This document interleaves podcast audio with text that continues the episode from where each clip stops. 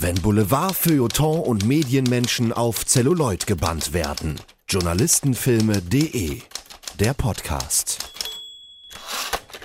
Hallo und herzlich willkommen zu einer neuen Episode von Journalistenfilme.de Der Podcast. Heute nehmen wir uns einen ganz, ganz frischen Beitrag zur Brust. David Fincher ist zurück. Seit dem 4. Dezember läuft sein neuer Film Mank exklusiv bei Netflix. Es ist sein erster Film seit 2014, Gun Girl, und als Fincher-Fan habe ich mich natürlich sehr auf diesen Film gefreut. Und ich glaube, meinem heutigen Gast erging es sehr ähnlich. Ich begrüße heute den Thomas von Schöner Denken. Hallo Thomas. Hallo Patrick, schön da zu sein.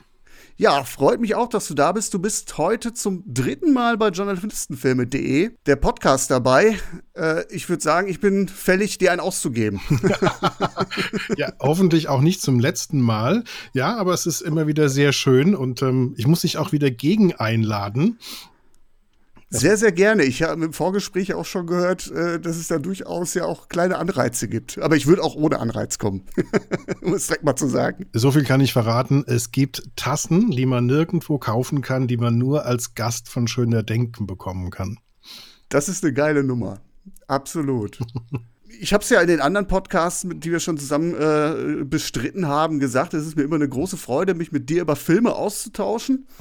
Ähm, denn du schaffst es immer wieder, mir neue Sichtweisen zu eröffnen, die mir entgangen sind. Und ich habe so die Hoffnung, dass dir das heute auch gelingt. Ja, setz, ich bin mir ziemlich sicher.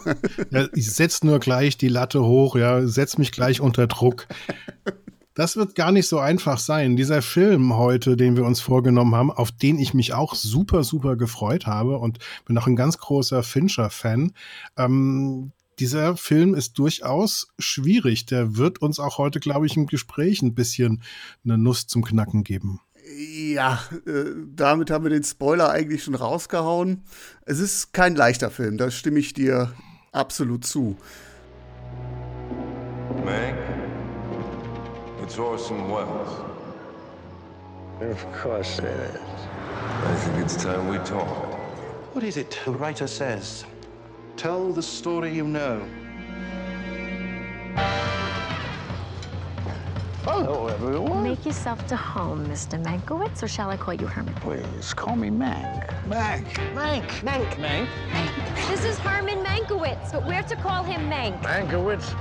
Herman Mankiewicz, New York playwright and drama critic. Turned humble screenwriter, Mr. Hurst. This is a business where the buyer gets nothing for his money but a memory. What he bought still belongs to the man who sold it. That's the real magic of the movies. Thunder, lightning, blood, fire, religion. Help! Someone save me! All in one film. That's director proof. That's why I always want Mank around. Du bist ein großer Fincher-Fan. Ähm, wie dicke bist du denn tatsächlich mit Fincher? Also, ich finde, dass ähm, Fincher wirklich sehr, sehr geradlinig arbeitet und wirklich seine Fähigkeiten so in den Dienst des Films auch stellt und dass das Films Filmerlebnis ist. Sowas mag ich ja total, wenn man als, als Regisseur, der was drauf hat, auch wirklich auch ein, ein, dran interessiert ist, einen starken Film zu machen, der auch entsprechend auf die Menschen wirkt. Also Gone Girl zum Beispiel ist zum, überhaupt nicht mein Thema. Ist eigentlich etwas, was mich äh, von der von der Story, vom Plot ähm, wenig interessiert, das aber so umgesetzt wurde als Film, handwerklich von den Schauspielern, aber vor allen Dingen von der Inszenierung als Regisseur, dass er mich total gepackt hat. Und das ist so typisch Fincher. Einfach sich in den Dienst eines, eines Themas, und einer Geschichte zu stellen und daraus einfach den bestmöglichen Film zu machen. Ähm, ich würde mal sagen, er ist der, ähm, der Villeneuve außerhalb des Fantasy-Genres. Oh, okay. Steile These. ja, aber ich kann es nachvollziehen, definitiv. Also für mich ist Fincher ein wichtiger Bestandteil meiner Filmsozialisation. Also die, die Filme in den 90ern, Sieben, The Game, Fight Club, die haben mich wirklich geprägt. Die haben mich auch abgeholt als Jugendlicher. Gerade Fight Club war so ein Ding als äh, non-konformer Jugendlicher. Ich glaube, da war ich auf meinem Höhepunkt, was so meine, mein, äh, äh, äh, ja, äh, sag ich mal, mein konsumkritischen äh, Standpunkt betraf. Ich glaube, ich war nie linker als zu dieser Zeit und äh, da hat der Film mich absolut abgeholt. Äh, war natürlich auch ästhetisch eine Offenbarung, absolut, seine Videoclip-Ästhetik, aber äh, in einem perfektionistischen äh, Duktus vorgetragen. Das war wirklich, das hat mich wirklich damals weggeblasen. Ich muss sagen, heute gelingt es Fincher nicht mehr so wirklich, mich vom, vom Stand direkt wegzupusten, aber äh, in der zweiten Karriere hat Fincher doch einen sehr starken Medienschwerpunkt, den Fincher für diesen Blog sehr interessant macht. Das musst du erklären.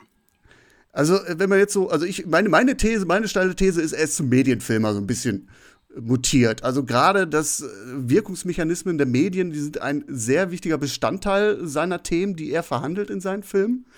Äh, wenn ich mir jetzt mal so angucke, was er gemacht hat seit, ähm, ja, so um 2010 rum, Social Network, okay, das ist äh, Social Media Thema, aber danach wird es interessant mit äh, Verblendung. Äh, Stieg Larsen-Verfilmung, wo der Investigativjournalist äh, Michael Blumquist im Mittelpunkt steht. Dann eigentlich den Film, den wir beide noch auch auf dem Kerbholz haben: Zodiac, die Spur des Killers. Absolut.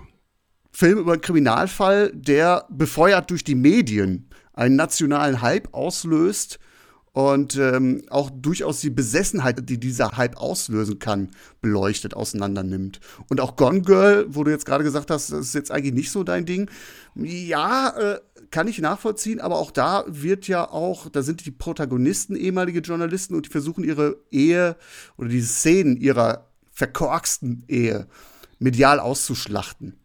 Ja, da überall spielen tatsächlich die, die Medien, selbst wenn es keine Journalistenfilme im engeren Sinne sind, spielen die Medien eine große Rolle. Also klar, bei Gone Girl ist die Wahrnehmung dieser beiden Hauptfiguren in den Medien total wichtig. Zodiac ist sogar ein Journalistenfilm. Ähm, es ist ja gleichzeitig ein Serien-, Mörder-, äh, Thriller und natürlich ein Journalistenfilm. Haben wir den eigentlich schon mal irgendwie auf der Liste gehabt? Den müssen wir auf die Liste nehmen. Ich glaube, wir haben uns nach State of Play so lose verabredet, äh, den mal zu besprechen. Jetzt kam der Mank dazwischen, der neue Fincher. Genau. Wir werden, wir werden nach dem Mank auch den Zodiac brauchen. Das werde ich noch erklären.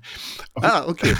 auf jeden Fall, ähm, Zodiac war der ähm, Film, wo ich Fincher als Fincher wahrgenommen habe. Also ich, als ich sieben geguckt habe, da hatte ich überhaupt noch keinen Sinn für wie hieß der Regisseur? Das war mir völlig wurscht. Alien 3 habe ich auch nicht an den Regisseur großartig gedacht. Ähm, bei Fight Club, glaube ich, zum ersten Mal. Aber bei Fight Club, das ist ja äh, so eine Sache, die Tür wollen wir gar nicht aufmachen, weil du hast gesagt, du warst noch nie so links, ähm, wie in dem Moment, als du aus Fight Club rauskamst. Heute. Ja, und der hat natürlich, wenn man heute drauf, äh, drauf guckt, äh, gerade wo ich sagte, ich war nonkonform, also gerade das Thema, das ist ja eigentlich komplett verquer, wenn man sich den äh, das letzte, letzte Drittel so ein bisschen anguckt. Da hat er ja schon faschistoide Züge eher. Je nachdem, wie man es wie man's, ähm, beurteilen möchte, aber neben den Leuten, die der Film heute gefällt, wollen wir jetzt nicht mehr sitzen, glaube ich. ähm, weder im Kino noch anderswo.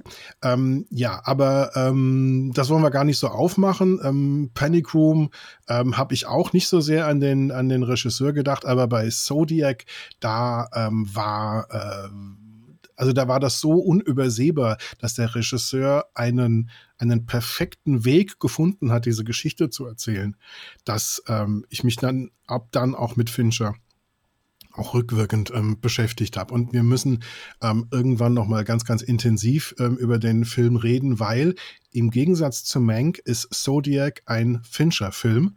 Und das ist meine nächste steile These. Mank ist kein Fincher-Film. Mm, ja, das breiten wir gleich noch ein bisschen aus. Vielleicht einfach, warum ich diesen Film jetzt auf die Agenda gepackt habe. Natürlich als Fincher-Fans müssen wir drüber reden, aber warum ist der interessant für Journalistenfilme.de? Ja, weil er die Entstehung eines äh, der berühmtesten Zeitungsfilme aller Zeiten äh, beleuchtet. Also kann man natürlich so, also Citizen Kane, Zeitungsfilm, Journalistenfilm, äh, da habe ich einen äh, Beitrag natürlich im Vorfeld zugeschrieben. Ist das wirklich so ein wichtiger Journalistenfilm? Ich sag mal so, äh, wenn man den mit einem Film wie Die Unbestechlichen vergleicht, dann natürlich nicht, aber das Zeitungsthema ist da inhärent. Äh, also der Film gehört natürlich zum Pflichtprogramm zu journalistenfilme.de. Ja, und vor dem Hintergrund habe ich gedacht, okay, da müssen wir jetzt natürlich auch im Podcast drüber reden. Hier. Was bietet uns dieser Film dazu an? Ja, also tatsächlich ist es ja so, dass in, in Mank Journalisten gar keine große Rolle spielen, außer dass Mank selbst als Theaterkritiker und Journalist angefangen hat und dann aber etwas tut, was ganz, ganz viele ähm, Journalisten auch gemacht haben, in der Zeit auf jeden Fall, ähm, wie alle Leute, die wirklich schreiben konnten, sie haben sich in Hollywood als Drehbuchautoren ähm, verdingt. Und das ist etwas, was in diesem, ähm, in Mank ja auch wirklich zelebriert wird. Man wird dann mit in Büros genommen, wo dann irgendwie sechs oder acht Männer sitzen und ähm, die allermeisten von denen werden wahrscheinlich einen Journalisten-Hintergrund haben, einen journalistischen Hintergrund, das hört sich ja noch besser an als Migrationshintergrund, die dann aber auf jeden Fall von dieser, von dieser ähm, magischen Maschine Hollywood schon geschluckt worden sind, um dann in dieser Parallelrealität eben Drehbücher zu schreiben und äh, nicht mehr als Journalisten zu arbeiten. Genau, da werden äh, auch Schreiber auch häufig noch Generalisten. Ne? Also die haben wirklich alles gemacht zu dem Zeitpunkt. Ja.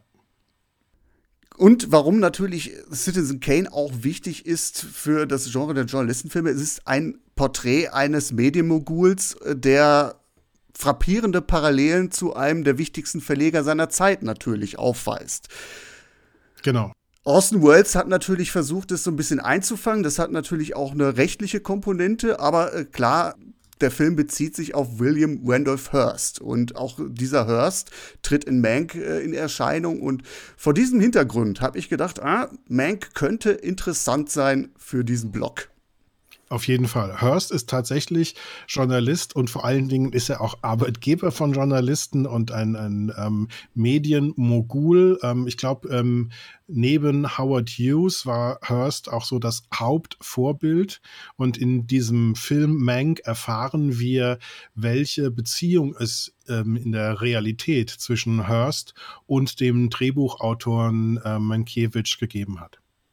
Genau, darauf kommen wir gleich nochmal. mal aber fangen wir von vorne an. Worum geht's denn insgesamt im Mank oder wofür steht Mank? Magst du einleiten oder soll ich den Part übernehmen? Ach, das ähm, mache ich ganz gerne. Wir ähm, erleben, wie äh, Mankiewicz als ähm, Drehbuchautor 1940, nachdem er einen schweren Autounfall hat, ähm, den Auftrag bekommt, für ähm, Orson Welles ein Drehbuch zu schreiben über ähm, eben einen Medienmogul und er ist ans Bett gefesselt und äh, es wird alles ähm, ordentlich organisiert. Man hält ihm von Alkohol fern, gibt ihm eine sehr schnelle Stenotypistin und ähm, jetzt hat er ähm, 90 Tage, äh, bald sind es dann nur noch 60 Tage Zeit, um dieses Drehbuch zu schreiben. Und es ist ihm, glaube ich, relativ schnell klar, dass er jetzt das Drehbuch seines Lebens schreibt, weil er etwas schreibt, das er selbst aus nächster Nähe erlebt hat, nämlich den Aufstieg und den prognostizierten Fall ähm, eines ganz außergewöhnlichen ähm, Medienmoguls, der eine ganz große Rolle für diese Gesellschaft ähm, gespielt hat. Und der Film Mank macht jetzt etwas Ähnliches wie der Film Citizen Kane. Er erzählt nämlich die Geschichte in ähm, episodischen ähm, Flashbacks, Rückblicken. Und während wir immer diese ähm, äußere Handlung haben, in der Mank ähm, versucht, ans Bett gefesselt, ähm, immer Stück für Stück diesen, dieses Drehbuch weiterzuschreiben, geht es dann immer wieder zurück ähm, in die letzten zehn Jahre davor, vor allen Dingen zwischen 1930 und 1940, wo wir Stück für Stück ähm, erleben, wie er Hearst kennenlernt, ähm, wie er auch Hursts Geliebte äh, kennenlernt, auch wenn er zu ihr nur eine rein platonische Beziehung hat und wie sich das Verhältnis dann ähm, mit Hurst weiterentwickelt und äh, wie es dann, Spoiler, auch dann ähm, irgendwann kracht und scheitert im Jahr 1937 ähm, auf relativ spektakuläre Art und Weise. Genau, in dem Luftschloss von William Hurst. Ganz große Szene zum Schluss, ja. ja. Wo Mank quasi das, den, den Plot seines Drehbuchs, er ist völlig betrunken mal wieder, äh, rezitiert und allen ist klar, äh, er nennt keine Namen, aber es geht um Hurst. Ja, und es, es ist so, dass ähm, ähm, Hurst, als er ihn dann sehr freundlich ähm, rauswirft, so freundlich, dass er ihn eigentlich nur rausführt, dass er ihm währenddessen die Geschichte von dem Leier, ähm, Leierkastenspieler und seinem Affen erzählt. Und der Affe, der immer glaubt, dass sich alles um ihn dreht.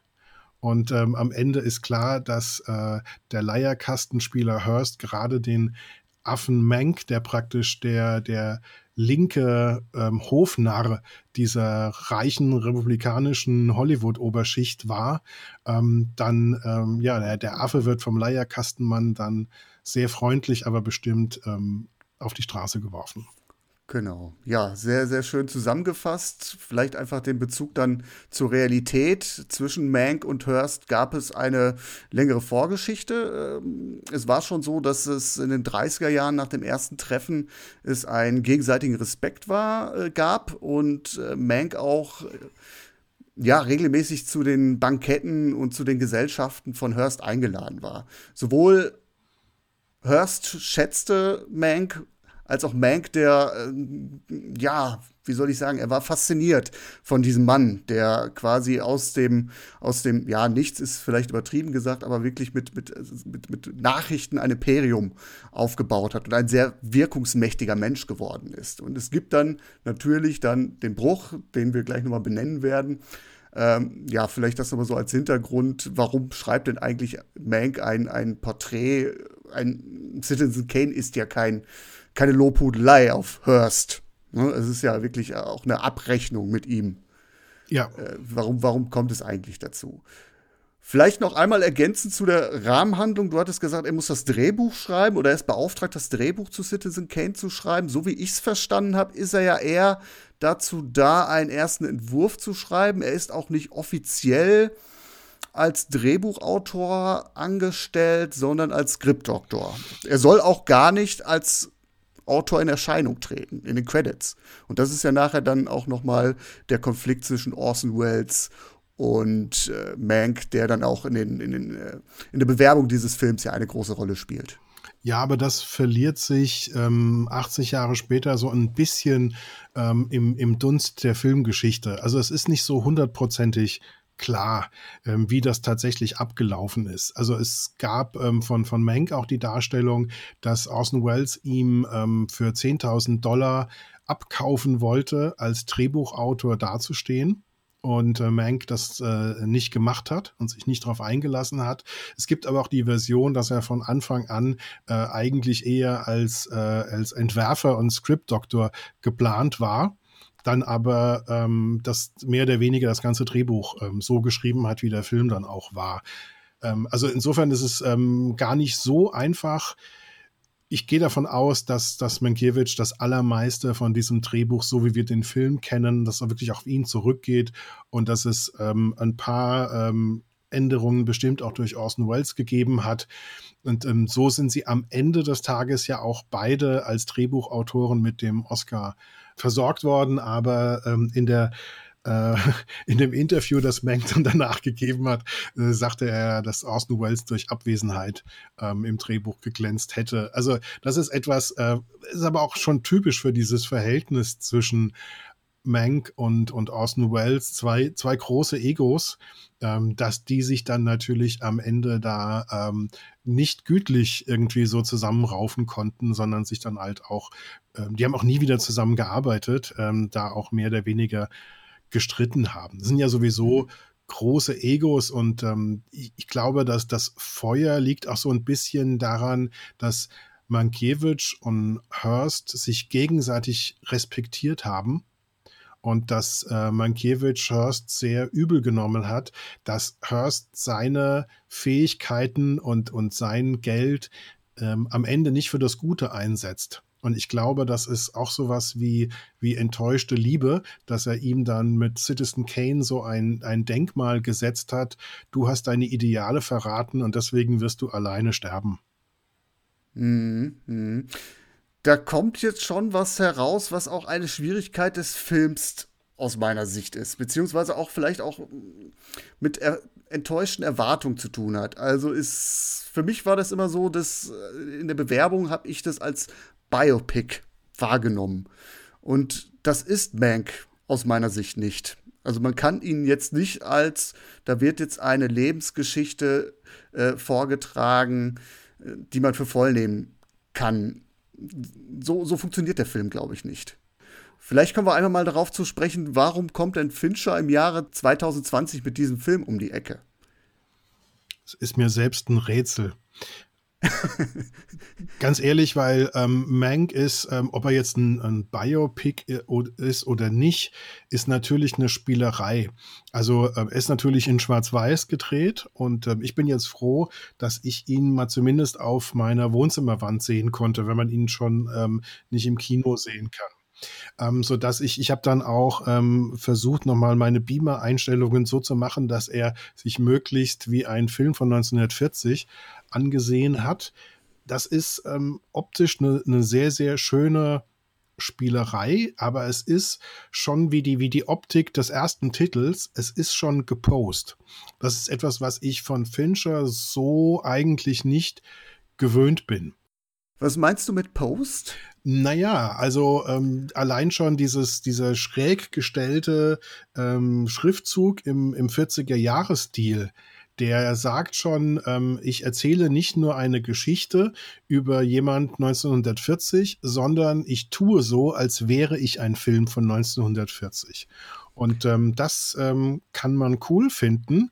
Ich finde, ähm, das ist eigentlich aber für, für Fincher untypisches Gehabe und untypische Oberflächlichkeit da triffst du einen Punkt bei mir. Absolut, so habe ich es auch empfunden. Wobei ich bei dem Intro noch gedacht habe, ah, okay, da geht mir so ein bisschen das Herz aus. Es ist natürlich schön zu sehen, wenn jemand versucht, sich an die Klassiker anzuschmiegen. Und es ist ja auch nicht schlecht gemacht. Ich finde gerade die Machart, äh, wie der Film sich an seinem Vorbild orientiert, äh, teilweise sehr, sehr intelligent, dass er da Szenen spiegelt, die aus Citizen Kane ähm, genommen sind. Es gibt eine wunderbare Szene, wo der MGM-Vorstand äh, vor seiner Belegschaft steht, sie einschwört darauf, wir sind mitten in der Depression, äh, darauf, dass sie einen Teil ihres Einkommens äh, jetzt erstmal ruhen lassen sollen. Und er steht vor dieser Belegschaft, vor dieser Tribüne und du siehst ihn von oben expressionistisch verzerrt. Das ist eine Szene, die gibt es eins zu eins in Citizen Kane. Und das ist natürlich ein Schmankerl, wo ich sage, hm, da geht mir das Herz auf. Oder auch so die, die, also Citizen Kane ist für mich ein Film, der so eine Brücke schlägt zwischen den beliebten Screwball-Komödien der 30er Jahre, diese sehr wortreichen und äh, spitz geschriebenen Filme, gleichzeitig stilistisch aber schon so den Film noir der 40er Jahre vorwegnimmt. Und ich finde, das macht Mank auch. Also er orientiert sich sehr stark stilistisch dran. Finde ich einerseits sehr, sehr klasse, aber ich habe auch immer wieder Momente gehabt, wo genau das eingetreten ist, was du gesagt hast, wo ich den Film als Poser wahrgenommen habe. Schon allein die Tatsache, dass er den Film also hochauflösend dreht und dann mit Filtern und Weichzeichnern erstmal in diesen Look versetzt, da würde ich mir doch eigentlich sagen, wenn er doch diese Liebe zu diesem Film und auch zu dieser Machart machen will, warum orientiert er sich nicht daran, ähm, an den technischen Begebenheiten, die es damals gegeben hat? Das wäre für mich eigentlich noch mal ein größeres Husarenstück. Und dann gibt es so, so, so kleine Elemente wie diese Q-Wings, die Brandlöcher, die ich wirklich, wirklich total künstlich fand. Wo ich gesagt habe, nee, das reißt mich jetzt aber wieder raus. Das ist, das ist, das ist der Punkt, wo es einfach, wie du so sagst, irgendwie zum, zum Poser wird, der Film. Ja, auch die Körnung, die dann nochmal künstlich reingeholt wird, das ist ja dann, wenn du sie auf die Wand wirfst, merkst du das, ähm, dass die Körnung dann natürlich in dem HD-Material nicht drin war. Und die sieht auch dann nicht aus wie die Körnung, die du aus einem alten Schwarz-Weiß-Film hast. Weil am Ende des Tages, wenn du den nicht analog drehst, und nicht mit einer Optik drehst, ähm, wie sie in den 40er Jahren eingesetzt worden ist, dann kann der Film nicht so aussehen. Da kannst du mit ja. dem Computer machen, was du möchtest. Aber grundsätzlich muss man hier, glaube ich, die Erdbeeren von der Sahne trennen.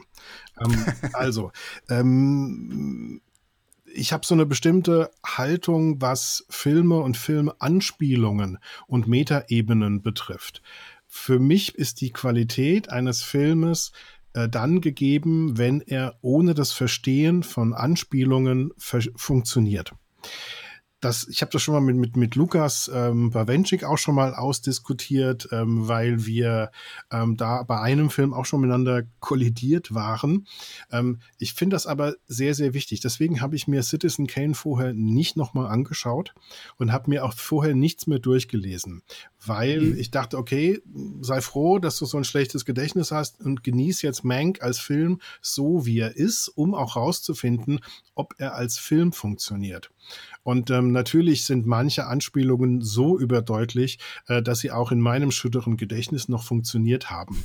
Aber das darf nicht den Qualitätsmaßstab für den Film ausmachen. Das ist nur die Sahne. Also das heißt, wenn du, wenn du äh, Anspielungen entdeckst, dann ist das schön, aber unten drunter müssen erstmal die Erdbeeren funktionieren. Das heißt, wenn ich, äh, es gibt so eine Szene, wo Mank ähm, dann mehr oder weniger ohnmächtig wird, als er das erste Mal wieder an so eine Flasche Alkohol rankommt und dann fällt ihm die Glasflasche aus der Hand und das ist genau eins zu eins die Einstellung, wie Citizen Kane am Ende des Filmes die ähm, die Glaskugel mit dem mit dem wie heißt das Schnee Schneekugel aus der Hand fällt.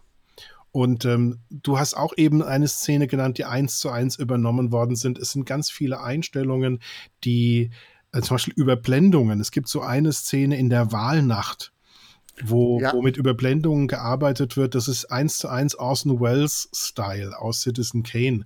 Ähm, und das ist, das ist äh, schön, dass sie das machen, aber es kommt eigentlich darauf an, ob diese Einstellung optimal auf den Film einzahlt, auf die Wirkung des Films, auf die Wirkung der Geschichte. Und das ist so ein bisschen das Problem, das der Film hat. Ich habe am Ende das Gefühl gehabt, hier ist sehr viel Sahne am Start und irgendwas mit den Erdbeeren ist nicht in Ordnung. Ja, man könnte es positiv Fanservice nennen. Was Oder bitte halt, ist ein Fanservice positiv? Da muss ich jetzt direkt mal reingrätschen. Nichts an Fanservice ist positiv. Ja, also wenn man natürlich ein, Herz für Citizen Kane hat und man hat gewisse Anspielungen, die erwartet man doch auch. Oder da wird man doch auch abgeholt. Es ist doch fürs, fürs nostalgische, wohlige Gefühl ist es doch nicht, nicht schädlich, sag ich. Ja, ja, okay. Aber, aber das ich, ich, wollte, ich, wollte, ich wollte im zweiten Schritt sagen, aber es kann aber dann auch äh, ins Poserhafte abdriften, wie du es ja auch gesagt hast. Guck mal, ich habe mein Citizen Kane studiert und ich kredenze euch jetzt Szene um Szene. Und das ist dann wieder too much. Genau, ich habe dann mal versucht, mal ähm, von, von dieser filmischen Ebene mal ein bisschen wegzukommen, weil ähm, natürlich hat, hat David Fincher nichts verlernt. Dieser Film ist handwerklich ähm, mit allen Spielereien, die er da veranstaltet, die sind natürlich perfekt. Also das ist, sind, das ist nicht nur fantastisch äh, kopiert, man muss das auch erstmal hinkriegen. Aber äh, ich habe mir mal dann zwischendurch der Film ist auch relativ ruhig. Man kann sich auch zwischendurch andere Fragen stellen. Und meine Frage, die ich mir gestellt habe, was will mir der Film eigentlich wirklich erzählen? Also welche Geschichte steht jetzt eigentlich im Mittelpunkt? Es ist die Geschichte zwischen zwei Männern, die ähm, um ihre Ideale ringen und sich dann aneinander abarbeiten, also Mankiewicz und Hearst? Oder ist es eine Geschichte über Politik, über politische Einflussnahme, über äh, absurden Reichtum ähm, angesichts von Depression und extremer Armut.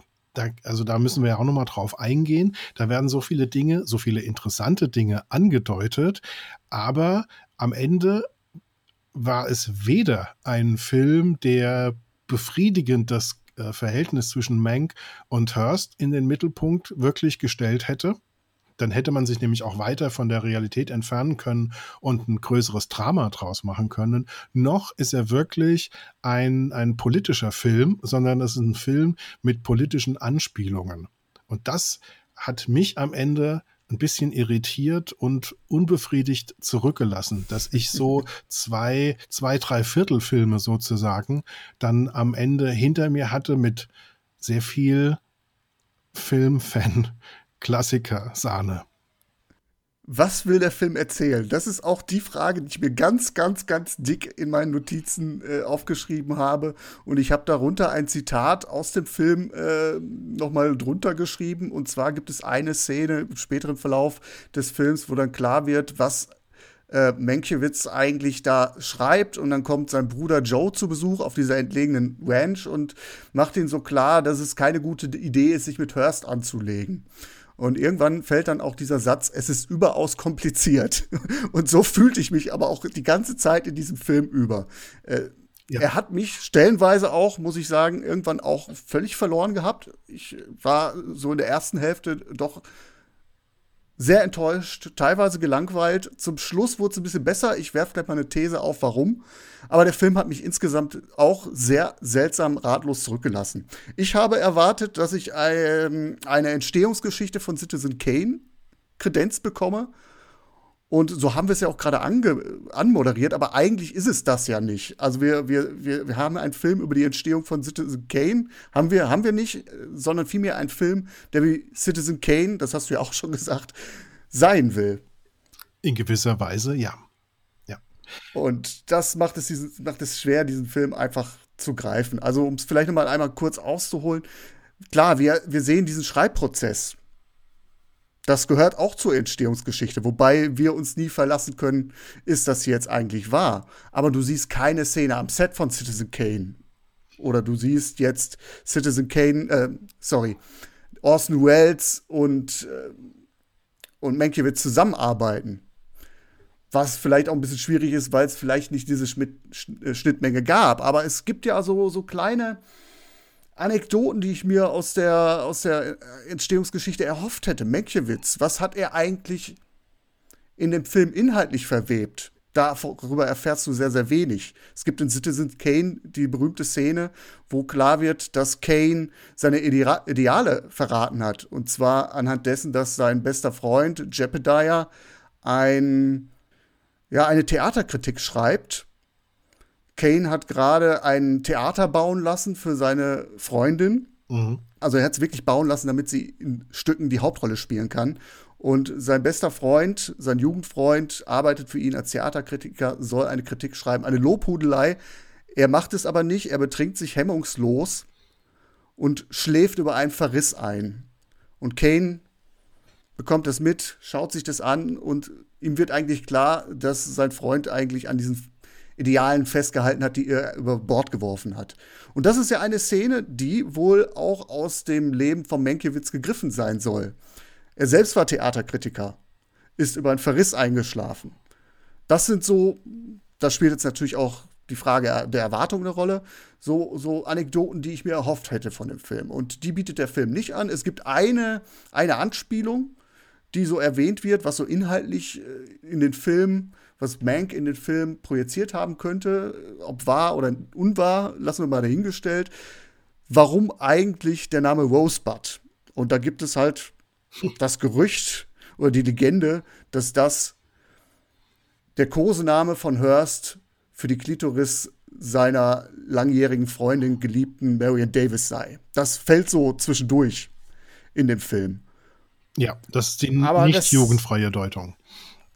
Ne, genau, das ist eine, eine Deutung und das ist so ein Moment, wo man sagt, okay, da gibt es einen, einen inhaltlichen Bezug zum Film. Ansonsten habe ich also komplett vermisst, wie ist dieser Film eigentlich entstanden. Es geht wirklich nur um diese, ja, nur ist verharmlosend gesagt, es geht ja um so, so viel. Aber es geht um diese Beziehung zwischen Hurst und Mankiewicz. Und das steht irgendwie komplett für mich so ein bisschen losgelöst. Ich weiß nicht, ob das nachvollziehen kannst, was mir da eigentlich so fehlt. Ja, in der Tat ähm, ist er nicht wirklich ein Film, der diesen schöpferischen Prozess, der daraus eine Geschichte macht, was ja auch wirklich sehr, sehr schwer ist. Es ist viel, viel leichter, Apocalypse Now zu drehen, als einen Film darüber zu machen, wie Coppola Apocalypse Now gedreht hat, weil Coppola das selbst nicht weiß, wie, wie ihm das gelingen konnte. Aber es gibt eine sehr gute Doku dazu.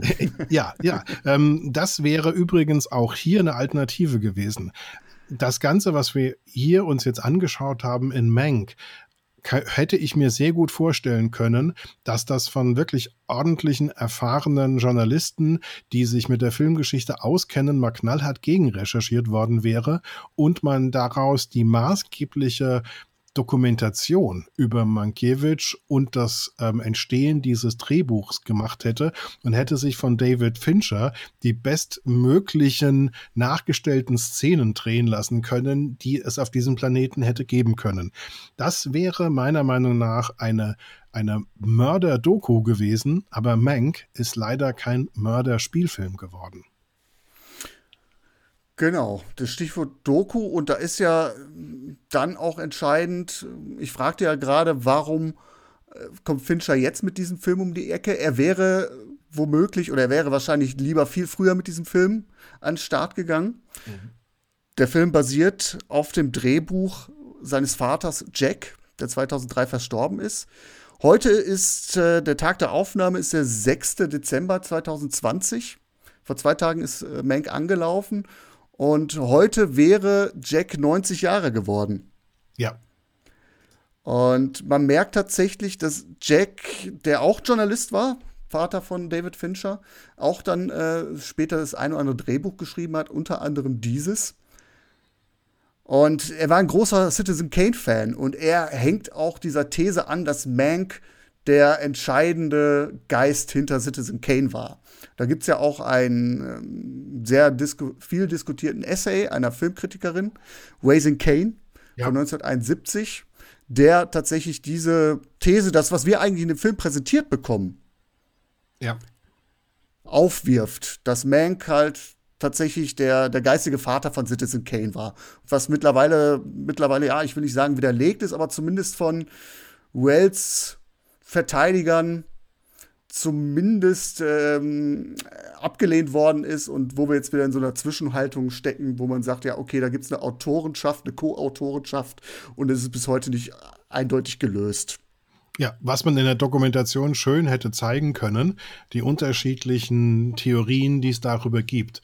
Ja, aber so ist es halt die Deutung ähm, von Jack Fincher und es ist halt eine, ähm, wie soll ich sagen, es ist ja natürlich keine wirklich objektive Entscheidung, wenn ich ein Drehbuch meines Vaters ähm, vor mir habe, dass ich ähm, dann spätestens zum 90.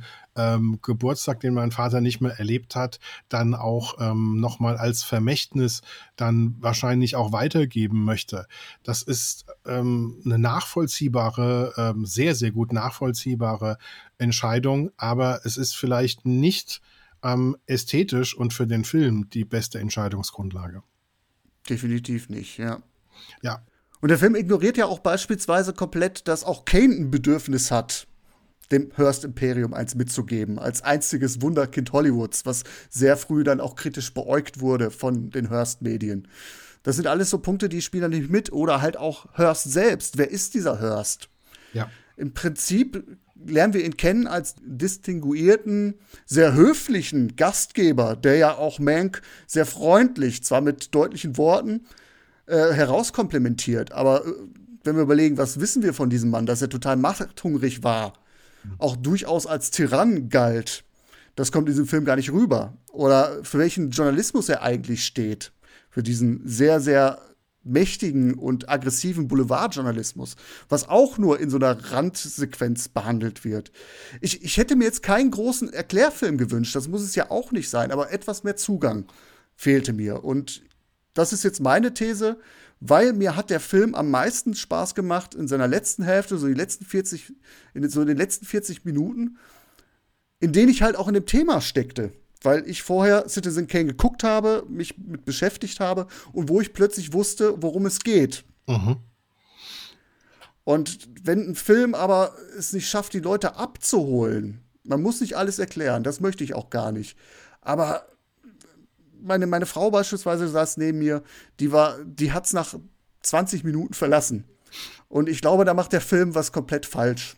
Es steckt viel drin und wenn es dann darum geht, äh, ach, guck mal, das, das weiß ich und ich habe jetzt so viel Erfahrung oder ich, ich weiß viel über die 30er Jahre, Hollywood der 30er Jahre, 40er Jahre. Da, die Person kenne ich, das ist vielleicht, ne, da haben wir vielleicht wieder den Fanservice-Gedanken oder den, den Streber-Gedanken. Ja. Aber als, als Film funktioniert es dann, als, als Unterhaltungsfilm funktioniert es dann überhaupt nicht. Finde ich. Das ist richtig. Also Fanservice ist zum Beispiel, dass Leute wie David aus Selznick auftauchen, Irving Thalberg, äh, Louis B. Mayer ähm, und so weiter. Ähm, und übrigens erfahren wir über Louis B. Mayer sehr viel mehr als über Hearst. Das ist ganz interessant. Ähm, diese Figur, Louis B. Mayer, die, die sehr, sehr verlogen ist, also gerade in dieser Szene, wo das Gehalt gekürzt wird, da, da spielt er ja ähm, äh, eine Rolle und ähm, er ist ja berüchtigt dafür, dass er sich rumdreht und sofort wieder ähm, diese gespielte Emotion abschalten kann und sofort wieder der knallharte äh, Produzent und Firmenboss ist. Und vorher noch sind ihm die Tränen runtergelaufen vor Ergriffenheit. Ähm, am Arsch die Waldfee. Also ähm, das ist ein, ein, ein mieser, das ist ein mieser Lügner. Und das, das zum Beispiel kommt richtig rüber. Ich habe keine Ahnung, wer Hurst ist, wenn ich diesen Film gesehen habe, aber ich habe durchaus eine Vorstellung davon, wer zumindest in diesem Film Louis B. Mayer ist, ja. Also, ähm, das ist, äh, da kommen wir jetzt wieder zu den Erdbeeren dieses Films. Also, ähm, er macht manche Dinge sehr, sehr gut, aber er macht immer einzelne Dinge wahnsinnig gut. Also, ich könnte jetzt hier mit dir drei Stunden lang Dinge aufzählen, die in diesem Film richtig, richtig toll funktionieren. Das ist praktisch wie wenn du in einer Achterbahn fährst, oben und fast nach jedem Höhepunkt hatte ich das Gefühl, geht's wieder runter. Und das hat für mich auch so eine gewisse Frustration verursacht. Also am Anfang war ich direkt angepisst, weil ich hatte dann dieses Wochen zuvor und ich dachte mir, boah, nee, das ist jetzt nicht euer Ernst. Ihr macht jetzt einen Film ähm, über Citizen Kane, der aus Rückblicken besteht. Den macht ihr jetzt bitte nicht als Rückblicksfilm. Doch, da war ich erst schon mal angepisst und dann ist das Lachen von Orson Welles zu hören und das ist zumindest in der Synchronfassung unerträglich künstlich und ähm, ich hoffe, dass das im Original nicht ganz so schlimm ist. Und da war ich schon angepisst. Dann aber kommt die Stenotypistin. Die wird dargestellt von, ah, da muss ich jetzt mal gucken, von, glaube ich, von Lily Collins. Ähm, sehr, sehr starke Schauspielerin, die dann also sich auch gleich mit diesem, mit diesem zynischen, sarkastischen Humor von Mankiewicz anlegt. Sie ist ja diejenige, die praktisch extrem schnell alles, was er diktiert, ähm, runterschreibt. Und die hat, ähm, die kämpft damit, dass ihr, ihr Ehemann äh, gerade an der Front ist, weil 1940 sind wir auch im Zweiten Weltkrieg. Und ähm, sie ist eine Britin und ihr Mann ist äh, britischer Pilot, glaube ich. Und ähm, es gibt gleich ähm, gehässige, schlagfertige Bemerkungen von Mankiewicz, ähm, dass die britischen Flugzeuge überhaupt gar keine Chance hätten gegen die Nazis und so weiter. Und sie äh, guckt ihn dann sehr böse an und sagt sehr trocken, wir beten allein, wir kämpfen allein. Und das war so direkt, wo ich dachte so, wuff, wer immer diese Dialogzeile gerade eben geschrieben hat, das ist ein One-Liner, der wirklich funktioniert hat und der von Lily Collins super rüberkommt. Danach geht aber die Spannung wieder weg und ich bin so minutenlang in einem irgendwas, wo ich mir denke, was ist jetzt gerade eigentlich der Konflikt? Weil hier hatte ich hier eine junge Frau, ähm, deren Konflikt ist, dass ihr geliebter Mann möglicherweise demnächst stirbt was ja dann auch nochmal auftaucht. Das ist ein echter Konflikt. Und danach habe ich nicht echte Konflikte. Nämlich den Konflikt, ich bin super begabter Drehbuchautor, ich kann mit Sprache umgehen, ich bin wahnsinnig schlagfertig. Leider bin ich ein Alkoholiker. Ähm, das ist, das reißt mich schon in der Mitte auseinander, weil auf der einen Seite bin ich ein totaler Gary Oldman-Fan. Also seit ich äh, ihn äh, gesehen habe in Leon der Profi als kokainsüchtigen Polizisten, ähm, da hat er mich völlig weggeblasen. Was für eine, ich glaube, er hat nie einen Preis dafür bekommen, aber das ist natürlich mehr als Oscar würdig. Aber ich komme überhaupt nicht mit Alkoholikern klar. Und die ganze Zeit Menkiewicz der schwere Alkoholiker war, als Alkoholiker vorgeführt zu bekommen. Aber seine Alkoholkrankheit wird nicht auch wirklich thematisiert. Die sieht man, die kriegt man mit und das wird das eine oder andere Mal angesprochen, aber es wird nicht hm. verhandelt, dass er ähm, deswegen nur Citizen Kane als besonderes Werk geschrieben hat und nicht noch 20 andere Hammerfilme, weil er ein verdammter Alkoholiker war. Ja, es wird nicht thematisiert, wie viele tolle Drehbücher wir nicht aus Hollywood als Film kennen, weil er es einfach versoffen hat. Also Hm? Das stimmt. Es wird so ein bisschen dargestellt, als wäre der Alkohol sein Motor. Ne? Also könnte er nur so funktionieren. Das ist natürlich äh, am Anfang auch, äh, gibt es dann natürlich auch einmal den Zeigefinger, aber nachher auch äh, die, äh, die Krankenschwester oder die, die, die Schreibhilfe, ähm, die also ich habe jetzt Krankenschwester gesagt, weil es ja auch so ein bisschen was hat davon. Sie soll einerseits sich um ihn kümmern, aber auch mitschreiben. Genau. Äh, sie, sie, sie schenkt ihm dann nachher ganz selbstverständlich ein, nachdem einmal klar ist, dass Mank äh, sie sagt ja auch, glaube ich, einmal, nee, jetzt lassen wir mal den Alkohol weg. Und dann gibt es ja noch die Haushälterin, die sagt, nee, äh, wir schenken ihm eine Tasse ein. Der Mann ist äh, ein guter Mann und deswegen lassen wir trinken. Warum ist der Mann gut? Es wird eine Anekdote erzählt, dass Menkiewicz wohl ein ganzes Dorf äh, vor der Deportation äh, in, in Europa gerettet hat und in die USA geholt äh, haben soll, was aber auch nicht verbrieft ist, was schon wieder auch diesen, diesen biografischen Charakter dieses Films, also schon wieder völlig äh, entlarvt, dass es nicht ist. Ja. Aber äh, dann schenkt sie ihm einfach die nächste Tasse ein und sie trinken dann nachher zusammen. Und äh, klar, natürlich ist Mank dann nachher auf dem Bankett bei Hearst völlig derangiert, übergibt sich, aber äh, wie du schon sagst, es wird nicht irgendwo problematisiert. Ja. Es wird nachher gesagt, okay, er hat sich zu Tode gesoffen, das gibt es nachher in der Texttafel, okay, uh, that's life. Aber mehr, mehr wird da halt nicht rausgemacht, das stimmt. Genau, das ist wieder eine dieser faulen Erdbeeren, die da sind und gut aussehen, aber nicht wirklich funktionieren. Aber das, das Schlimmste fand ich tatsächlich dieses ständige Auf und Ab. Ähm, dann kommt er, ähm, dann ist eine Erinnerung, wo er mit seinem jüngeren Bruder, das ist lustig, dass er den immer als seinen jüngeren Bruder äh, ähm, benennt, weil äh, Joseph Mankiewicz ist ja super, super erfolgreich geworden. Ähm, viel erfolgreicher als hier Mank, den wir in dem Film sehen. Und er führt ihn, also wir erleben, wie der, wie Mank seinen jüngeren Bruder in Hollywood einführt ähm, in ein Büro, wo Selznick und sonst wer weiß der Teufel, wer, wer alles sitzen und eine Stenotypistin, die ähm, oben ohne da sitzt äh, an, der, an der Schreibmaschine und lauter solche Sachen und kein Mensch verliert ein Wort darüber, dass die Frau oben ohne ist. Also das ist wunderbar, ähm, weil man dann auch Louis B. Mayer kennenlernt und der läuft dann mit den beiden Mankiewicz über das Studiogelände von MGM und der erklärt ihnen die Welt. Und das also Fincher setzt das fantastisch um. Aber diese mhm. ganze Szene, wo Louis B. Mayer diesen beiden Mankiewicz die Welt erklärt, dem Älteren wie dem Jüngeren. Ja, ist auch so eine One-Shot-Szene, ist das, glaube ich, wenn ich so richtig in die Richtung Ja, also zumindest ohne sichtbare oder ohne, ja. ohne einen Schnitt, den ich äh, mir äh, in Erinnerung hätte. Und da fallen so Sätze wie wir verkaufen Erinnerungen. Wenn die, die Leute bezahlen für etwas, was ihnen danach nicht gehört. Der Film gehört weiter ähm, dem Filmstudio. Und dieser Satz, wir verkaufen Erinnerungen, das ist so richtig so bang. Diese ganze Szene ist bang. Und danach ist wieder Ende der Erinnerung. Und ich habe wieder einen Alkoholiker, der da im Bett liegt. Und ähm, dann muss ich mich wieder langweilen. Das geht dann so lange, bis es äh, wieder zum Geburtstag von, von äh, Louis B. Mayer kommt. Ähm, und wo es dann eine Diskussion über, über Hitler gibt, wo, wo Mank sagt, ähm, die Nazis haben angefangen mit Konzentrationslagern. Und Minuten später fragt irgendjemand jemand anderen, was ist denn ein Konzentrationslager? Ähm, wo, wo es nochmal super, super spannend wird, weil es dann wirklich in, in relevante Weltpolitik reingeht oder ähm, ähm, die, die Geliebte von Hearst erzählt bei dieser Party in Anwesenheit von Politikern, dass Hearst das Kabinett der US-Regierung am Telefon zusammengestellt hat, so wie er sonst das Casting für einen Film zusammenstellt. Und ist dann momentan so Totenstille, weil natürlich auch die Politiker gerade eben entlarvt worden sind.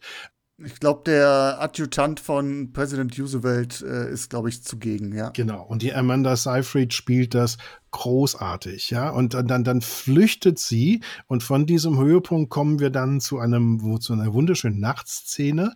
Da laufen sie durch den Zoo den ähm, Hearst für seine Geliebte ähm, hingestellt hat, mit Elefanten und Giraffen. Und das muss Millionen Dollar gekostet haben. Und die laufen da durch die Nacht und das sind dann die Tiere und die Elefanten trompeten und die Affen lachen sie aus und so weiter. Und das spielt 1934, diese Szene. Das heißt, 1934 in der, in der Zeit, in der die Men, in der Mank mit der Frau durch diesen Zoo läuft, in diesen zehn Minuten sind draußen in Amerika wahrscheinlich um die tausend Leute verhungert. Also das ist nicht irgendwie, da gibt's Reiche und da gibt's Arme. Das, das bedeutet, dass da draußen ganz, ganz viele Menschen so arm waren, dass sie es nicht überlebt haben. Die sind draufgegangen. Depression ist, ist, ist ein Zivilisationsbruch, über den in den USA auch eigentlich keiner mehr in dem Ausmaß reden möchte. Das deutet der Film an, aber er schneidet es nicht gegen. Also er traut sich ja. dann nicht, er geht auch noch nicht dahin, wo es wirklich weh tut, sondern man erzählt halt immer, man sieht auch mal arme Menschen, aber ähm, man geht nicht dahin, dass man mal zeigt, ähm, äh, hier ähm, äh, verhungern die Leute und hier haben wir einen unglaublichen Reichtum, weil ähm, sich ähm, Fincher das wirklich vorgenommen hat und hingekriegt hat, diesen massiven Reichtum, diese unglaublichen Sets, wo diese Partys stattfinden. Das ist wahnsinnig beeindruckend. Riesige Räume, unglaublicher Prunk, Kostüme, bis der Arzt kommt. Aber die andere Seite der Realität, dass nämlich 50 Kilometer entfernt Leute einfach auf den Feldern umfallen und sterben, das sehen wir nicht. Mhm. Es gibt eine oder zwei Begegnungen zwischen Mank und einem Schauspieler, der offensichtlich arbeitslos ist und auch ziemlich heruntergekommen aussieht wo es dann zu den Gesprächen kommt, ja, wir haben hier gehört, dass Hollywood äh, nach Florida umzieht und wir würden gerne da mit hinziehen oder einige Studios ziehen dahin und wir wollen da unsere Chance ergreifen. Der Mann ist ziemlich verlottert, sieht auch nicht mehr gesund aus. Aber das ist etwas, was direkt vor den Toren Hollywoods stattfindet. Genau. Ist übrigens eine Anspielung, wenn ich dich gerade unterbrechen darf, ist übrigens eine Anspielung, glaube ich, auf Upton Sinclair, der die Wahl als Gouverneur dann in Kalifornien verliert. Ähm, da müssen wir auch nochmal ganz wichtig drauf eingehen. Es gibt nämlich ein Foto von Upton Sinclair, wie er seine eigenen sozialkritischen Bücher, die ähm, über die katastrophalen Zustände in der fleischverarbeitenden Industrie in den 30er Jahren, das wollte kein Verleger ähm, tatsächlich an die Menschen bringen. Und ähm, es gibt dann Aufnahmen, wo Upton Sinclair mit so einem Sandwich da rumläuft und ähm, dann seine Bücher verkauft. Und das sieht eins zu eins aus wie diese Szene, ähm, wo Mank ähm, auf diesen Schauspieler ähm, trifft. Ah, okay. Also das ist jetzt eine Referenz, die ich nicht so auf dem Schirm hatte. Da werde ich, glaube ich, nochmal nachgucken, nachrecherchieren und vielleicht finde ich das Bild ja noch, was ich nochmal verlinken kann. Das Bild findest du tatsächlich im Wikipedia-Eintrag zu Upton Sinclair. Ah, okay, gut. Dann verweise ich da an diese Stelle. Da schafft man es auch, glaube ich, so hin. Ja. Genau, der verkauft die Feigenblatt-Ausgabe seines Buches 1927 auf dem Foto. Ah. Ja, ja. Ist mir nur, ist mir nur aufgefallen. Aber wir müssen gleich über, über Fake News, über gefälschte Wochenschauen und so weiter müssen wir gleich nochmal reden. Aber nach diesen beiden Hammer-Szenen ähm, geht es in der Spannung wieder total runter. Und ähm, ich ähm, lande dann ähm, wieder in, in Minuten, in denen ich es nicht anders sagen kann, als ähm, mich mit Gary Oldman zu langweilen. Nicht über ihn, sondern mit ihm. Ja, gerade diese Rahmenhandlung, die es wirklich auch wirklich rausreißt. Ich habe das Gefühl, dass der Film der Film eines Mikromanagers ist, der wirklich in jede Dialogzeile, in jede Einstellung äh, viel reinlegt aber das ganz große Ensemble, das passt vorne und hinten nicht. Also, wenn wir wieder fragen, was will der Film uns eigentlich erklären, da steckt ja wahnsinnig viel drin. Biografie hatte ich ja schon gesagt, das ist dieser Film nicht. Ist es ein Film über das Filmemachen vielleicht? Habe ich mir ja auch so ein bisschen erhofft. Und über Citizen Kane, da sehen wir keine Szene am Set. Und wir sehen eine wunderbare Szene am Set eines Westerns, wo Mank und Marion Davis zum ersten Mal aufeinandertreffen. Wo du auch so den Film im Film siehst, wie dieser Western gedreht wird, wo dann plötzlich Kamera, äh, Kameras auf, auf Schienen durchs Bild fahren. Und das sieht toll aus. Aber das war's dann auch. Und ich hatte nach diesem Film unglaublich das Bedürfnis danach, einen Film zu sehen, wie Edward beispielsweise, der mir das gibt ja. Oder auch die Kritik an Hollywood selbst, wo wir schon festgestellt haben, dass klar, dass Hollywood nicht die Traumfabrik ist, sondern dass hinter dieser Fassade auch viel Hässliches schlummert, wissen wir auch. Und das habe ich beispielsweise pointierter in Filmen wie Barton Fink gesehen. Also alles, wo ich gesagt habe, so, äh, ja, in die Richtung will der Film jetzt einfach gehen. Nee, macht er nicht verlässt er, er macht eine Büchse auf, lässt sie stehen und ich sitze unbefriedigt da. Du, ja, du kannst eben nicht beides haben. Du kannst nicht einen sehr nah an der Realität erzählten Film über, über echte Menschen machen, über, über das, was wirklich passiert ist, und einen pointierten Film über Hollywood. Also du kannst ähm, zum Beispiel, könntest du auch über Medienmanipulation in der Politik, das könntest du nicht perfekt erzählen anhand von wirklichen ähm, Skandalen, sondern ähm, dazu gibt es Wag the Dog der das absolut perfekt macht. Und das wäre nicht möglich gewesen, wenn der Film Kompromisse hätte machen müssen, um ähm, die Realität in irgendeiner Art und Weise abzubilden. Und daran zerbricht sich dieser Film irgendwie. Und grundsätzlich ist es immer gefährlich, wenn ein sehr, sehr guter Filmemacher über einen sehr, sehr guten Film von einem anderen sehr, sehr guten Filmemacher einen Film macht.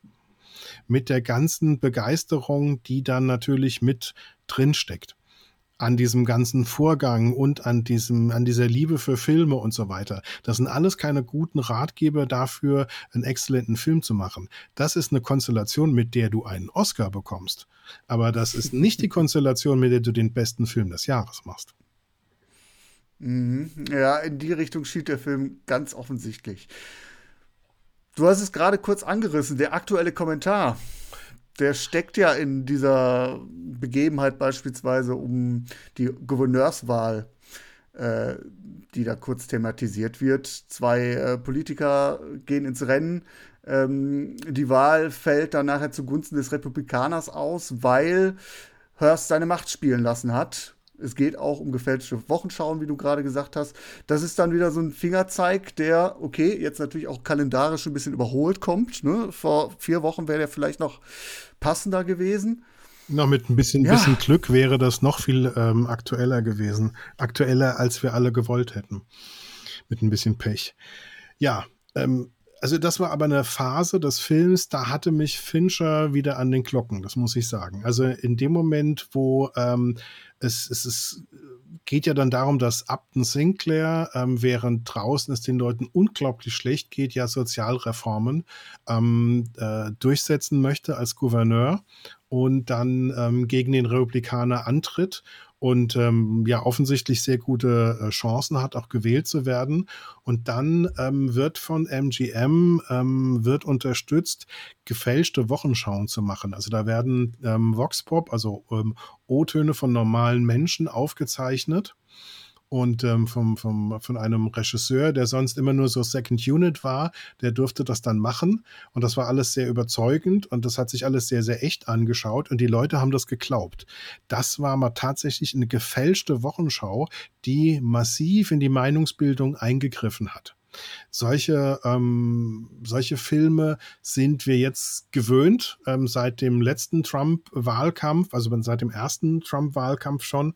Aber mhm. das ähm, war 1940 natürlich schon äh, eigentlich hinter den Kulissen ein Tabubruch und ähm, macht auch dem Regisseur ähm, dieser gefälschten Wochenschau massive Probleme. Aber diese ganze Auseinandersetzung ähm, darüber, dass diese sehr, sehr reiche Produzentenschicht ähm, und Medienmacherschicht in, in Hollywood, die sehr, sehr konservativ ist zu dem Zeitpunkt, die praktisch die Politik kontrolliert und dafür sorgt, dass sie auch in, in ihrem Sinne geht und damals schon ähm, der, der Sozialismus und der Kommunismus, also das alles, was links von den Turbokapitalisten steht, schon ähm, als Sozialismus und vor allen Dingen direkt als Kommunismus ähm, mhm. diffamiert wird. Ähm, äh, der Vorgriff auf McCarthy-Ära. Genau, genau. Das ist aber auch Vorgriff auf, auf das, was äh, wir jetzt auch im Wahlkampf gegen Joe Biden erlebt hat, dass ein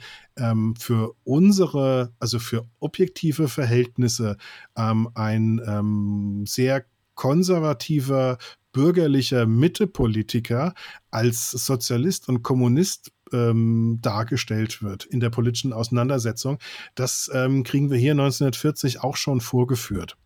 Ja, also diese, diese völlige Unfähigkeit, ähm, Sozialreformen zu integrieren in sein eigenes kapitalistisches Konzept, was ja so ähm, ein grundblinder Fleck der, der ähm, amerikanischen Politikwahrnehmung ist.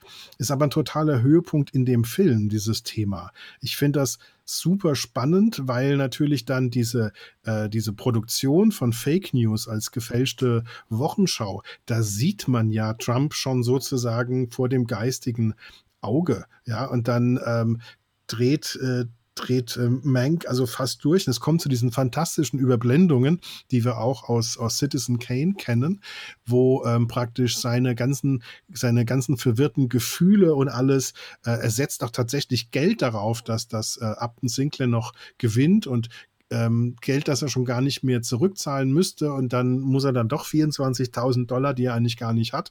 Es ist alles ganz, ganz schlimm und er ist emotional total fertig und das wird ganz toll mit diesen Überblendungen gezeigt. Dann ist aber, diese Überblendungen sind vorbei, das Thema ist vorbei und wir kommen zurück zu normaler Darstellung und zu langweiligen Dialogen. Und das war der Punkt, wo ich dachte, so, jetzt habt ihr mich in der Achterbahn besonders hoch oben gehabt und jetzt lasst ihr mich in der Achterbahn besonders wieder runter. Und da hat mich der Film danach nicht wieder eingefangen.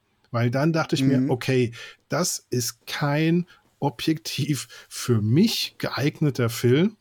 Das ist keine glückliche Filmkonstruktion für einen Zuschauer wie mich. Also ich kann das jetzt nicht objektiv sagen, aber ich kann das jetzt nur von, von meiner äh, äh, äh, äh Weise aus sagen. Es gibt bestimmt Leute, die Mank total abfeiern werden, aber ich bin mit diesem ständigen Hoch und Runter am Ende nicht mehr zurechtgekommen. Mitten in diese schon abgekühlte Phase kommen dann so Sätze von Mank, über dieses Thema, wir müssen wachsam sein, wir tragen eine riesige Verantwortung, aber das ist, ähm, das ist schon nicht mehr, da kriegen wir nur noch ein Gefühl, wie dieses Drehbuch hätte sein können, ja, ähm, aber nicht mehr, wie es tatsächlich funktioniert. Da empfehle ich tatsächlich ganz dringend den Film Weiß, ähm, mit äh, Christian Bale über den ähm, Vizepräsidenten von George W. Bush. Großer Film, ja. Über Dick Cheney und das ist ein ganz, ganz großartiger Film, vor allen Dingen in der Fähigkeit, diese Geschichte ähm, dramaturgisch zu erzählen und einen richtig funktionstüchtigen Film draus zu machen. Und ähm, der Filmemacher, äh, es fällt mir jetzt der Name von, von dem Mann hinter Weiß, ähm, der hat ja auch schon über die. Äh, Adam, Adam Kay ist das. Genau, genau. Ich, Dank, Dankeschön. Ja. Vielen herzlichen Dank, dass du meinem Gedächtnis auf die Sprünge hältst. ähm, Adam Kay weiß da nämlich ganz genau, wie das funktioniert, dass er zwar ähm, diese Geschichte erzählt, aber dass er auch ähm, diese Dramaturgie beherrschen muss. Und das ist etwas, was dieser unglaublich gute Regisseur David Fincher ähm, nicht sieht. Ich, liegt es jetzt vielleicht daran, dass er das Drehbuch seines Vaters nicht angefasst hat, weil das sein Vater war? Ich kann es nicht beurteilen so wie ich das doch gelesen habe, ist doch tatsächlich auch, hat er ähm, die sehr Wells kritischen Bezüge äh, doch noch entschärft, habe ich irgendwo gelesen. Mhm. Was ich mir jetzt eigentlich gar nicht vorstellen kann. Also ich weiß nicht, was er wo haben äh, hätte entschärfen können. Weil äh, da doch der Wells war ein Ego, aber er ist doch hier ganz klar der Antagonist. Mehr Antagonist noch als Hurst, fand ich zwischenzeitlich. Das Problem ist, dass das Drehbuch von Jack Fincher ähm, eigentlich einen Mankiewicz gebraucht hätte damit es funktioniert. da beißt sich die Katze ironisch dann, dann in, den, in den Schwanz, ja.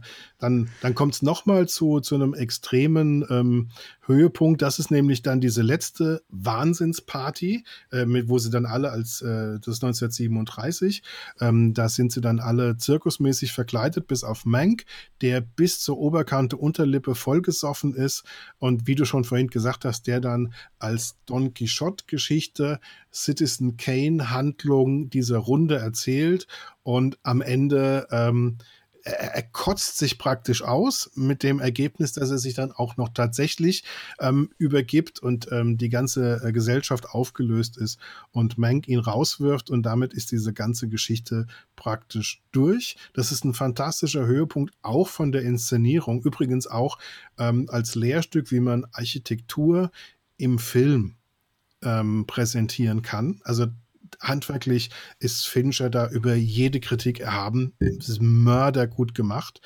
Aber ähm, es hat mich schon zu einem Punkt getroffen, wo ich mit großer Distanz auch diese geile Geschichte mit dem Affen und dem Leierkastenmann mir angehört habe.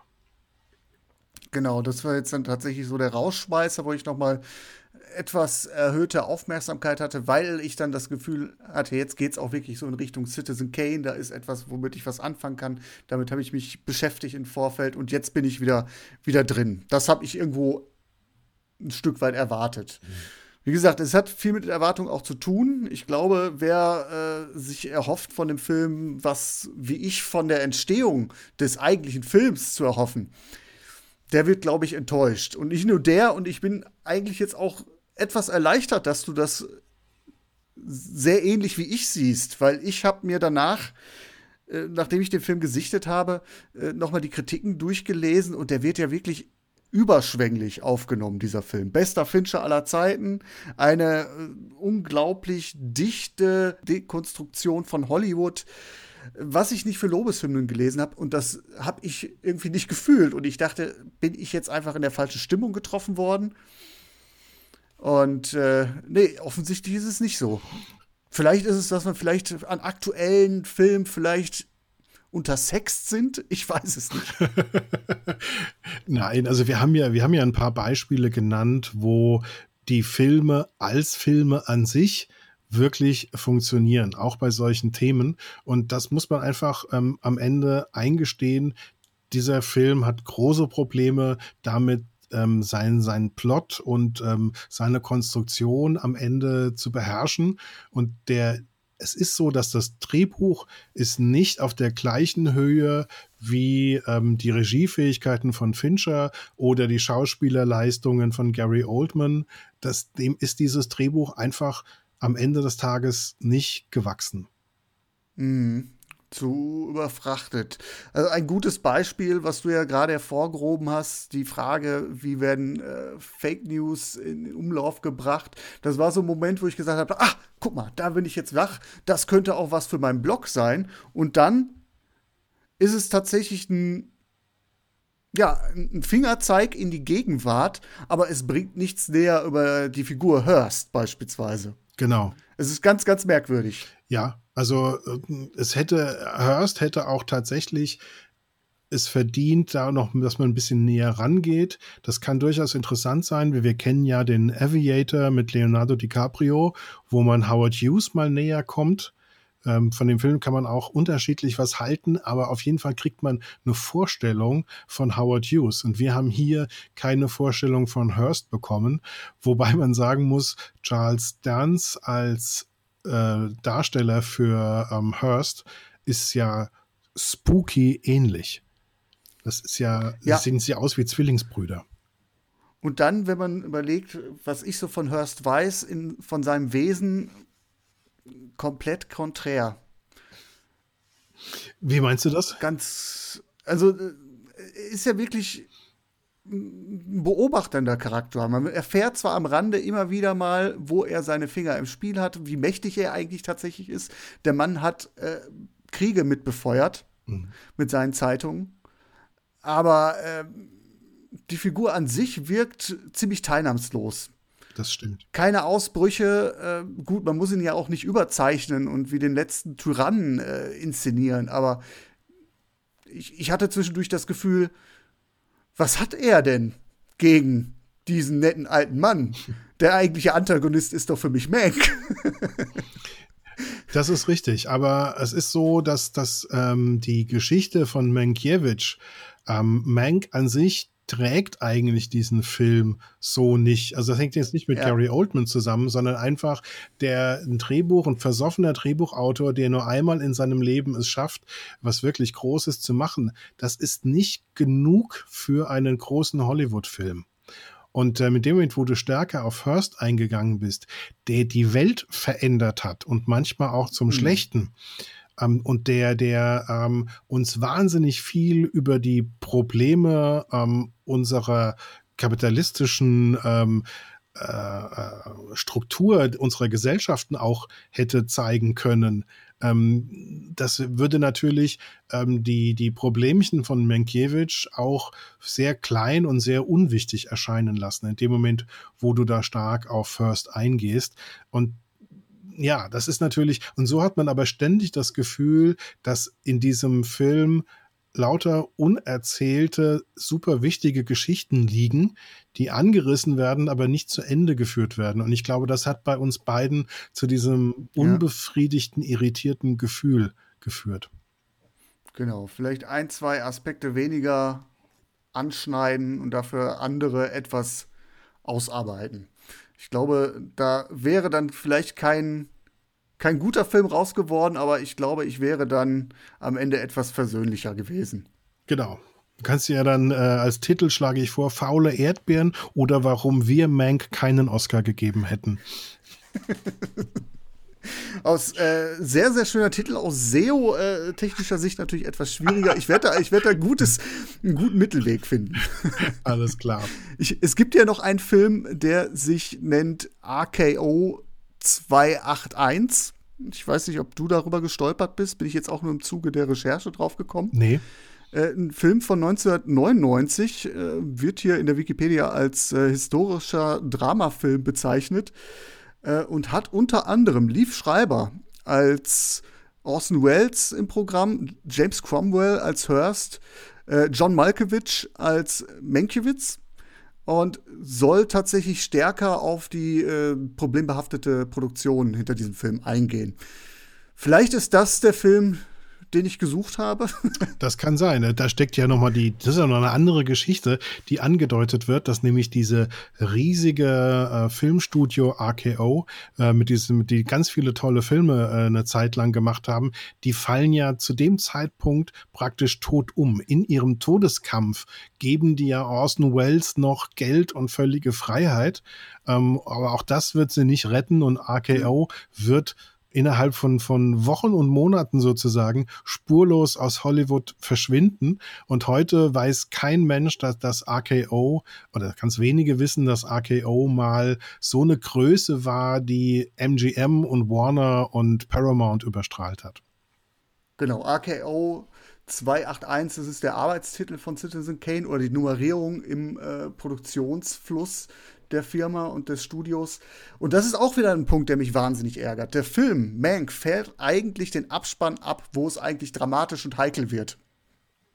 Ja. Vielleicht der Film, der Film hat natürlich seinen Konflikt so ein bisschen aufgelöst oder aufgebauscht, äh, die Konfrontation zwischen Wells und, und Mankiewicz, die äh, ja auch vollmundig angekündigt wird, die aber in dem Film ja nur sieben Minuten in Anspruch nimmt.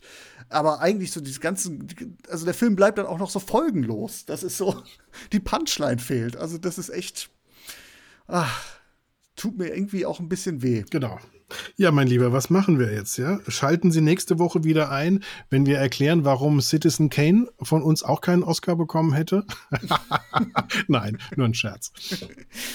Also ich habe ihn ja ein wenig vom Sockel gestoßen, indem ich gesagt habe, dass äh, Citizen Kane für das Genre der Journalistenfilme jetzt gar nicht so wichtig ist. Aber das wird der Film, glaube ich, dieser Überfilm schon verkraften. Ja, ja. Ich bin immer sehr, sehr äh, skeptisch, wenn, wenn ein Film als Überfilm bezeichnet wird und 40 Jahre lang ähm, von allen Filmkritikern ähm, die Nummer eins ähm, auf der Liste ist, dann kann das nicht nur in, in so etwas Subjektivem wie der Filmwahrnehmung, kann das nicht nur an der Filmqualität liegen, sondern auch an einer, wie soll ich sagen, ähm, an einer Kanonisierung, also dann an der Akzeptanz, dass man einen Kanon bildet und ähm, dann ist dann Citizen Kane ist dann praktisch der äh, Citizen Kanon, Entschuldigung, Wortspiel, also der der der König ähm, in in diesem Filmkanon. Und ich glaube, es gab zu lange ähm, ein, ein Verständnis, ein gegenseitiges Einverständnis von allen, ähm, dass das Citizen Kane eben ist. Und ähm, im Grunde ist das aber auch ein sehr westlicher ein sehr weißer und ein sehr männlicher Blick auf die Gesellschaft. Und ähm, auch das kann man heute sehen. Da waren vielleicht in 40 Jahren, wo der Film die Nummer eins der Listen war, ähm, ist das vielleicht gar nicht so wahrgenommen worden. Hm, hm. Ja, gehe ich mit dir d'accord. Es ist immer so eine Sache mit solchen äh, Labels Und äh, ja, wenn man sich vor Augen hält, zu welchem Zeitpunkt dieser Film jetzt auch erschienen ist und mit welchen Punkten er sich von dem abhebt, was seinerzeit Usus war, dann denke ich, kommt man nicht umher zu sagen, dieser Film hat eine filmhistorische Bedeutung. Aber einen Film über alle zu stellen, ist Kappes, wie du schon sagst. Genau. Ja, wir freuen uns aber vielleicht darauf, dass Adam McKay einen Film über William Randolph Hearst dreht und äh, mal zeigt, wie äh, in diesen. Tut er das oder ist das jetzt ein Wunsch von dir? Ist, jetzt mach mich nicht heiß. Das ist, das ist absolute Wunschvorstellung, aber ich kann mir das vorstellen, wie, wie ähm, ähm, Adam Kay damit umgehen würde äh, und mit, mit welchen ähm, unglaublich spitzen, schnellen und fantastischen Dialogen und Schnitten er die Geschichte erzählen könnte, wie dieser Multimilliardär hingeht und die Politik, die Gesellschaft und die Zukunft dieses Landes manipuliert und formt und bestimmt. Einfach nur ähm, mit seinem Geld nach seinen Vorstellungen. Das ist eine schöne, ein schöner Wunschfilm. Finde ich gut. Den würden wir gucken und besprechen. Den würden wir gucken und besprechen und wahrscheinlich auch Lob, Lobpreisen. so ist es. Ja, ich würde vorschlagen, wer sich tatsächlich äh, jetzt nach diesem Genuss des Films äh, so enttäuscht fühlt, weil er wirklich nicht das bekommen hat, was, was dieser Film und was diese Trailer auch versprechen, dann würde ich sagen, es gibt ein wunderbares Special von den lieben Kollegen von Duoscope, die leider nicht mehr so äh, schreibaktiv sind, aber die haben seinerzeit ein dreiteiliges Special gemacht zur Entstehungsgeschichte, zum Wesen von Hearst, also wirklich vollumfänglich äh, nachrecherchiert und auch hervorragend geschrieben. Das verlinke ich hier drunter. Das ist auf jeden Fall ein ganz großes Kino und wenn man wirklich was vermisst in Mank, das auf jeden Fall lesen. Ich weiß nicht, ob du, du es kennst, Thomas. Ganz großes äh, Blog-Lesestück. Also Duoskop ist ähm, ohnehin sehr, sehr, sehr, sehr lesenswert. Äh, leider sind die nicht mehr so aktiv, wie sie mal waren. Ähm, aber das ist grundsätzlich alles von denen super lesenswert. Das habe ich jetzt nicht gelesen, ähm, aber. Ich würde sagen, es ist deren Citizen Kane. alles klar, sehr gut. Ja, und auch äh, verlinkt unter diesem Beitrag Schöner Denken. Äh, ihr habt on air hm, so viele Medien- und Journalistenfilme besprochen. Ich nehme mich jetzt mal als Esel raus. so viele Filme besprochen wie sonst kaum jemand. Ich glaube, in meinem Beitrag, den ich äh, verfasst habe, äh, in meinem Übersitzartikel Journalistenfilme to go, das Postcasten der anderen über Journalistenfilme, da seid ihr mit zwölf Beiträgen vorne mit dabei. Und ich glaube, ich, äh, du wirst mich, äh, wirst jetzt nach dem Podcast wahrscheinlich nur mal gucken, welche Filme ich unterschlagen habe, wie ich dich kenne. aber ich glaube, ich hatte schon mal nachnominiert. Ich glaube, du hast mittlerweile alle drin. Das hat aber einen ganz einfachen Grund. Wir sind ja ein Ensemble von ähm, zwischen zwei und zwölf Leuten, die gemeinsam ins Kino gehen, wenn nicht gerade eine weltweite Pandemie die Kinos schließt. Und ähm, da sind tatsächlich Journalisten und Journalistinnen vor allen Dingen überdurchschnittlich stark vertreten. Das führt dazu, dass wir praktisch keinen Journalistenfilm, der es ins Kino schafft, auslassen. Und ähm, so kommt es dazu, dass wir da ein bisschen intensiver am Start sind als der ein oder andere Filmpodcast. Genau, einen entsprechenden Background habt ihr und äh, ihr habt nicht nur diese zwölf Podcasts über äh, Medien- und Journalistenfilme, ihr habt um die 1000 oder über 1000 mittlerweile. Ich schneide gerade Folge 1089. Da geht es auch wieder um Medien, aber auf eine ganz andere Art und Weise. Ich habe mit Michael Schlee von Schneeland ähm, Searching besprochen. Äh, den produziere ich gerade fertig. Ah, das ist dieser Film über ähm, den Entführungsfall, der komplett mit Hilfe von WhatsApp und Social Media erzählt wird. Ist es der? Ganz genau, sehr beeindruckend. Und wie gesagt, das ist Folge 1089. Boah, krasse Nummer. Also äh, immer wenn mir was Neues vor die Linse kommt, dann schaue ich immer, was hat schöner Denken dazu gesagt. Und das ist dann auch immer schon fast äh, alles gesagt. Also der Name ist Programm. Liebe Hörerinnen, liebe Hörer, auf jeden Fall abonnieren. Ich werde rot. naja, es ist schon, äh, ist schon äh, richtig so. Kann man ruhig mal so sagen. Kannst du äh, gerne so annehmen. Dankeschön. Ohne rot zu werden. Dankeschön. Ja, Thomas, ich, ich danke dir vielmals für deinen Besuch. Es hat mir wieder eine große Freude bereitet und äh, ich, wie gesagt, ich sagte ja schon, ich bin auch etwas erleichtert, dass du es so siehst wie ich diesmal. ich hatte schon so ein bisschen die Befürchtung, dass du sagst, Patrick, das hast du nicht gesehen. Wie kannst du nur? Das, das, du reibst es ja keinem, keinem, keinem unter die Nase aufs Brot, aber äh, ich hatte schon so ein bisschen die. ja, ich, ich wusste nicht, ähm, wenn, wenn du völlig anderer Meinung ge gewesen wärst, hätte ich gesagt, okay, dann gibt es jetzt hier heute mal Schlachtplatte und wir streiten uns die ganze Zeit. Ähm, oder wir kommen tatsächlich zu einem ähnlichen Ergebnis. Beides wäre ja auch in Ordnung gewesen. Genau. Du bist auf jeden Fall immer herzlich willkommen. Ich sagte ja schon, ich komme zu dir mal vorbei. Äh, nicht nur wegen der Tasse, sondern weil ich äh, immer wieder gerne mit dir quatsche. Äh, und wir haben ja auch noch den Zodiac offen. So machen wir Ganz das. genau, Zodiac als Journalistenfilm, ähm, das ist etwas, was wir beide auf jeden Fall noch machen. Super. Danke auch an euch, liebe Hörerinnen, liebe Hörer, fürs Einschalten und dafür, dass ihr gleich nach diesem Podcast, wenn ihr aufgelegt habt, gleich bei iTunes vorbeischaut und die mindestens die 5-Sterne-Wertung hinterlasst. Gerne auch ein paar lobende Zeilen. Muss ja kein, kein Epos sein aller äh, Menkiewicz. Erwartet keiner, aber jedes gute Wort hilft definitiv, diesen Podcast sichtbar zu machen. Eine Folge ist noch für dieses Jahr geplant. Stand heute ist mir aber noch nicht ganz klar, ob es funktioniert. Das hängt davon ab, ob meine Gästin und ich rechtzeitig bis zu einem Tag X mit einem Pressescreener bemustert werden. Wenn ja, dann hören wir uns kurz vor dem vierten Advent noch mal. Wenn nicht, geht's Mitte Ende Januar weiter im Programm, denn äh, ich würde mich in eine kleine Weihnachtspause verabschieden, die ich dann dazu nutze, das Tempo ein bisschen zu drosseln.